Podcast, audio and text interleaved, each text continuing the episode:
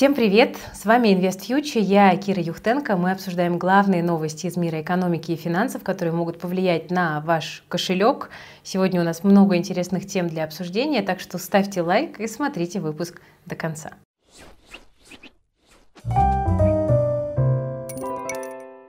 Мы, как всегда, проводили голосование в нашем телеграм-канале IFNews, и вы выбрали темой дня Сбер. Давайте о нем с вами и поговорим, что за новости у нас есть по компании и какие дальнейшие перспективы у акций российского зеленого гиганта. Итак, Сбербанк представил инвесторам свой сокращенный, но все-таки отчет по РСБУ за первый квартал мы увидели, что банк за квартал заработал 350 миллиардов рублей чистой прибыли. Мы, к сожалению, не можем сравнить эти данные с прошлым годом, потому что Сбер не показывал нам результаты первого квартала 2022 года. Ну а председатель правления банка Герман Греф говорит, что март стал самым успешным месяцем для банка в этом году. Они выдали рекордное количество кредитов розничным клиентам э, на 660 миллиардов рублей. Также нарастили количество кредитов компаниям и при этом не позволили качественно качеству этих самых кредитов упасть. В итоге Сбер заработал более 125 миллиардов рублей, ну а рентабельность составила 24%. Процентный доход за первый квартал вырос на 22% по сравнению с прошлым периодом, и этот большой рост произошел из-за низкой базы прошлого года, когда высокая ставка ЦБ повлияла на чистую процентную маржу.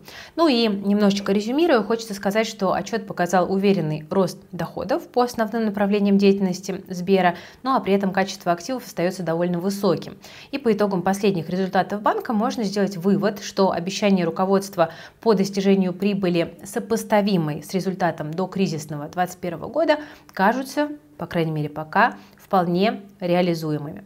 Теперь день X для инвесторов это 21 апреля. На него назначено собрание акционеров по вопросу дивидендов. И сейчас рынок закладывает максимальный позитив в акции Сбера. Но главное, чтобы не повторилась прошлогодняя история с Газпромом и дивиденды действительно утвердили. Пока рынок на это надеется. Ну и куда же без искусственного интеллекта? Греф, конечно же, похвастался своими успехами в этом направлении. Вот что Герман Оскарович сказал. Цитата. В марте наша команда завершила разработку диффузионной модели генерации изображений по тексту Кандинский 2.1, которая способна за несколько секунд создавать, смешивать и дополнять изображения по текстовому описанию и не только. Она стала самым быстро растущим сервисом в мире, достигнув 1 миллиона уникальных пользователей за 4 дня. Но пугает по Сберу, пожалуй, только одно. Все аналитики без исключения восторгаются результатами Сбера и рисуют им прекрасные перспективы. Консенсус прогноз аналитиков по обыкновенным акциям Сбера уже дошел до абсолютно заоблачных цифр. 400 рублей за акцию – это рост почти в два раза от текущих уровней. Ну, бизнес Сбера сейчас и правда круто выглядит, но довольно часто на рынке работает обратная история, когда самые очевидные инвестиционные идеи отрабатывают хуже других. Вспомните, какие золотые горы рисовали ГМК в самом начале санкционного давления. Ну а в итоге что? В итоге Норникель прилично отстал от всего индекса с февраля 2022 года. Будем надеяться, что в Сбер не залетит черный лебедь и компания продолжит радовать своих акционеров, то есть нас с вами. Тем временем X5 Group получила разрешение от ФАС на поглощение компании Тамерлан, которая владеет э, магазинами с очень интересными названиями. Покупочка, Покуп Алко и производствами кулинарии Гага. Слияние, несмотря на странность названий, кажется довольно интересным. Если для жителей центральной части страны названия этих сетей мало о чем говорят, то вот на юге России и в Поволжье о них многие слышали. В некоторых регионах, например, в Волгоградской области, доля этого ритейлера доходила до 8% от всего рынка. Сделка, кстати, обсуждается не впервые. А, Еще, кстати, в 2014 году X5 пытался ритейлера купить, но тогда не срослось. Это, надо сказать, далеко не первое поглощение от X5, а скорее продолжение стратегии. Еще в прошлом году они купили 70% долей в сетях двух крупнейших ритейлеров Восточной Сибири – Красный Яр и Слата. В следующем месяце на Дальнем Востоке группа открыла свои первые магазины в формате у дома и планирует запустить еще 100 магазинов в 2023 году. В ближайшие три года в этот проект планируется вложить не менее 10 миллиардов рублей. Ну а в целом отечественный рынок сегодня понервничал. В моменте индекс Мосбиржи падал на 1%, и одна из основных причин – это принятие поправок от Госдумы по электронным повесткам. Давайте небольшие вводные, что мы имеем на данный момент. Законопроект приравнивает электронные повестки к бумажным, а для уклонистов вводит запрет на выезд из страны, управление транспортом и некоторые имущественные операции. Вводятся новые способы рассылки повесток. Заказным письмом, электронно через портал госуслуги, а, ну и вручение через МФЦ. Старые способы, то есть вручение повестки в руки и через работодателя, сохранятся. Если повестка не признана врученной лично или электронно, то она будет считаться таковой по истечении 7 дней после размещения в реестре а, повесток.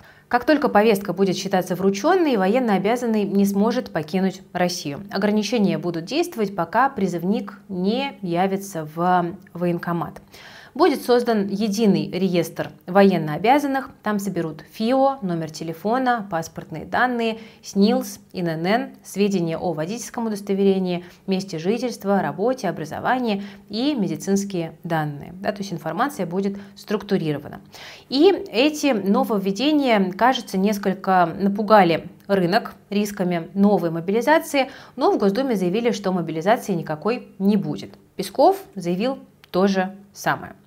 Ну, кстати, о российском рынке. В 2022 году россияне вывели с фондового рынка около 1 триллиона рублей, а вернули пока всего лишь 200 миллиардов. Ну, то есть, по-русски говоря, дрова для нового витка э, роста российского рынка пока есть.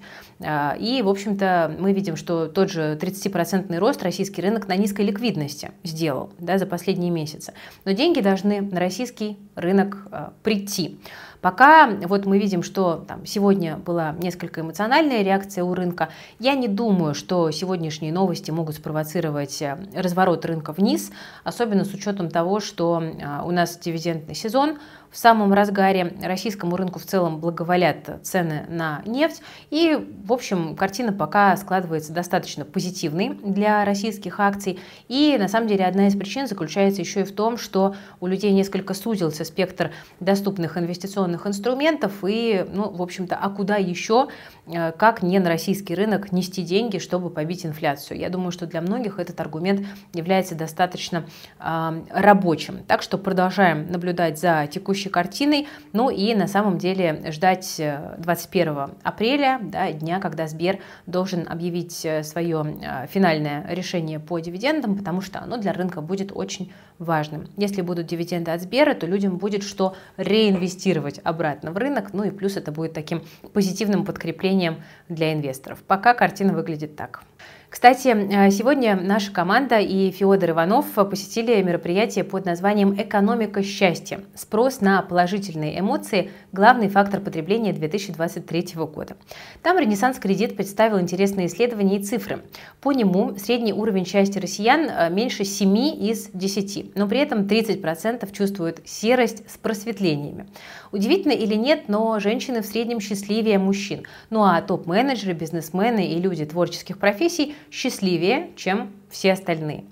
Деньги тоже, как оказалось, играют очень важную роль. Люди с доходом выше 130 тысяч рублей чувствуют себя куда безопаснее и увереннее, чем все остальные. Это факт. Мы решили тут провести свое исследование и узнать средний уровень счастья подписчиков нашего телеграм-канала If News. Средний результат получился 5,2 из 10, то есть значительно ниже. А, мы тут даже посмеялись над тем, что, возможно, именно мы делаем людей чуть-чуть несчастнее, чем э, среднестатистический показатель. Но напишите в комментариях, что определяет ваш уровень счастья и как вы его оцениваете. Ну а на телеграм-канал If News не забудьте, пожалуйста, подписаться, чтобы проголосовать за завтрашнюю тему дня. Ссылочка в описании. Биткоин тем временем впервые с 10 июня преодолел отметку в 30 тысяч на фоне снижения опасений, связанных с банковским кризисом. Оживление рынка криптовалют произошло на фоне новостей о том, что Федеральная система жилищных кредитов FHLB выпустила долг на сумму 37 миллиардов долларов на последней неделе марта. Это меньше 304 миллиардов долларов, выпущенных две недели ранее, сообщает Bloomberg. FHLB, дополняющая роль Федеральной резервной системы в поддержке банковских балансов, служит кредитором предпоследней инстанции и обеспечивает ликвидность. Сокращение суд FHLB и эмиссии долга указывает на то, что потребность банков в наличных потихонечку снижается или удовлетворена. И, значит, вкладчики прекращают массовое снятие средств из банков из-за паники, вызванной крахом Silicon Valley Bank. То есть, таким образом, смягчение банковского кризиса должно облегчить ситуацию с ужесточением условий финансирования и сокращением кредитов в американской экономике. Кредиты поддерживают экономический рост и инвестиционную активность, как вы э, понимаете. Рост биткоина, несмотря на банковский кризис или его затихание, говорит о том, что его роль в качестве надежного средства сохранения стоимости становится все более актуальной в свете последних экономических и финансовых вызовов, с которыми столкнулись западные страны.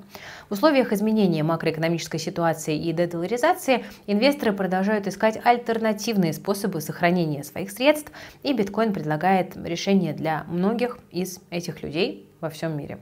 Ну что же, друзья, на этом сегодня у меня все. Спасибо за внимание. Ставьте лайк под этим видео. Подписывайтесь на YouTube канал Invest Future, подписывайтесь на телеграм-канал If News, чтобы голосовать за темы дня, а еще получать оперативные новости из мира экономики и финансов а, объективно и не предвзято 24 на 7. Новости, которые влияют на наш с вами кошелек. Ну а я на этом прощаюсь. С вами была Кира Юхтенко и команда проекта Invest Future. Берегите себя, своих близких и свои деньги.